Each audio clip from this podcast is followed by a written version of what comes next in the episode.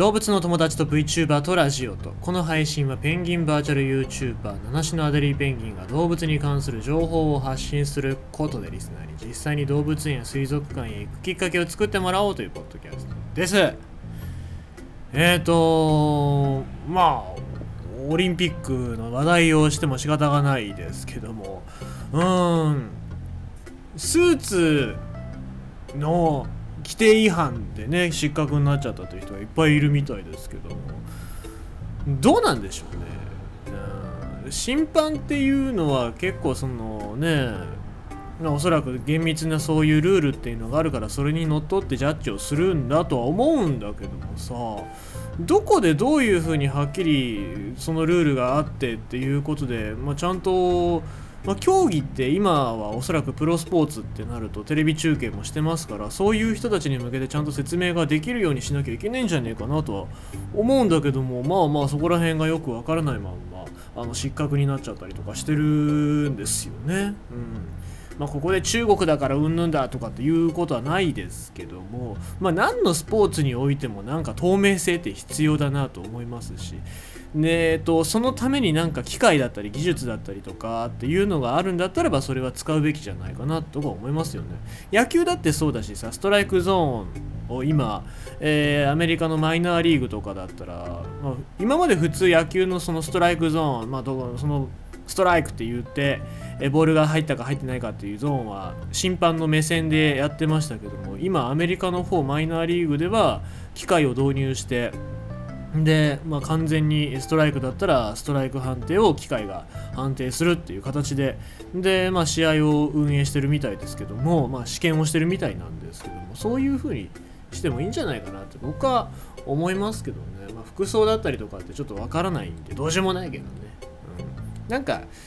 人間と機械っていうのがうまく融合できりゃいいなーなんていう風には思いますね。まあ技術ですね。まあそんな感じでございまして、えー、今日のお話をさせていただきたいと思いますがこれもまあ僕が使ってる技術のお話でございますけどもね、えちょっと関連するかもしれない。Adobe 配慮にかけた一部広告を取り下げ絶滅危惧のカワウソ出演関連団体から抗議。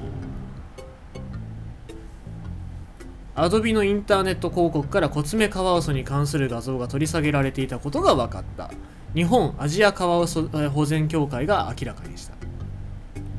広告をめぐっては同協会が絶滅が危惧されているコツメカワウソをペットとして飼育することを助長するなどと抗議していた。えーとまあ、これに関してなんでございますけども日本アジアカワウソ保全協会は2022年1月の29日アプリケーション Adobe Creative Cloud のネット広告に対し抗議文を提出していたことを公式サイトで公表した。抗議文は昨年10月、えー、筑紫女学院大学教授で、えー、協会理事長の佐々木博氏の名義で出された。広告では数百匹の動物を飼育しているという動画配信者を起用し Adobe 社の動画編集ソフトの魅力をペットの魅力を引き出す編集術として伝えていた。協会によれば配信者がペットとして飼育しているコツメカワウソを抱き上げている画像を前面にした内容だったという。リンク先の特集ページではコツメカワウソを含む複数の動物がペットとして登場した。コツメカワウソは絶滅の恐れがある動物として2019年11月にワシントン条約付随書1が改正されて、え、商業目的の国際取引が禁止された。その前には日本への密輸が多く指摘され、え、摘発され協会はすり抜けた個体が多数のペットショップで販売されていただろうとする。そうした背景から合法的に輸入されたものの飼育は違法ではありませんが絶滅が危惧されている動物をペットとして扱うことを、えー、是とする行為は環境を守る製品イノベーションや、えー、環境保全への取り組みを、えー、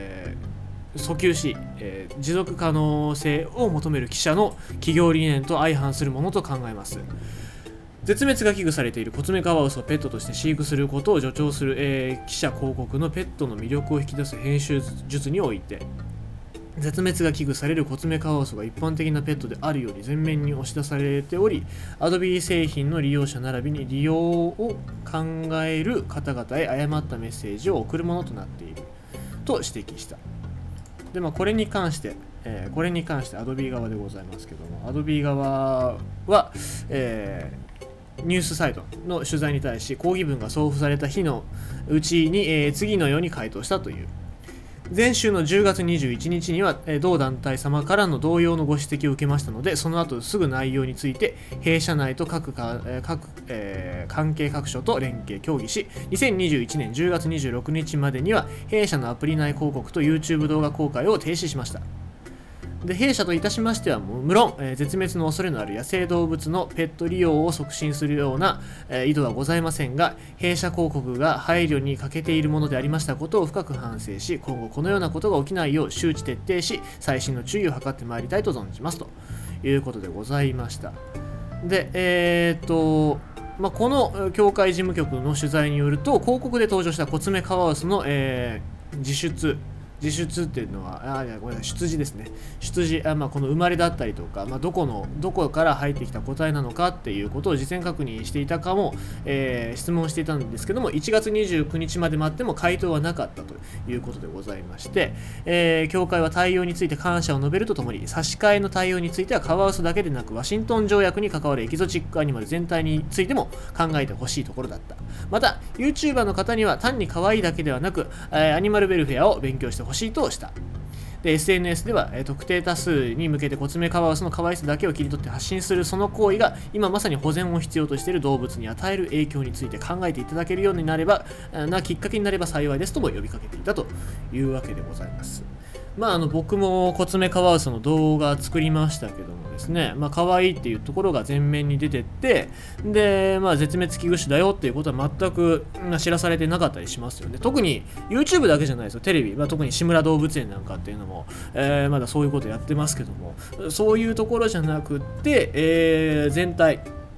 まあ、企業側もまあそういう配慮っていうか、まあ、それを知らなかったんだろうなというふうに思いますし、まあ、YouTube で人気者だったらそういうところで使われても大丈夫だっていうのはやっぱり浅はかだと思いますね。ただ Adobe の対応っていうのは素早くてでちゃんとその抗議文が来てから検討してんで、えー公開を停止したっていうところは素晴らしい対応だなと思いますのでですね、まあ、だからやっぱこういう抗議文だったりとかっていうのは送る意義があるんじゃないかなと僕は思いますし、まあ、それでいて、えーちゃんとした対応してる Adobe をもっと好きになったかなと思いますね。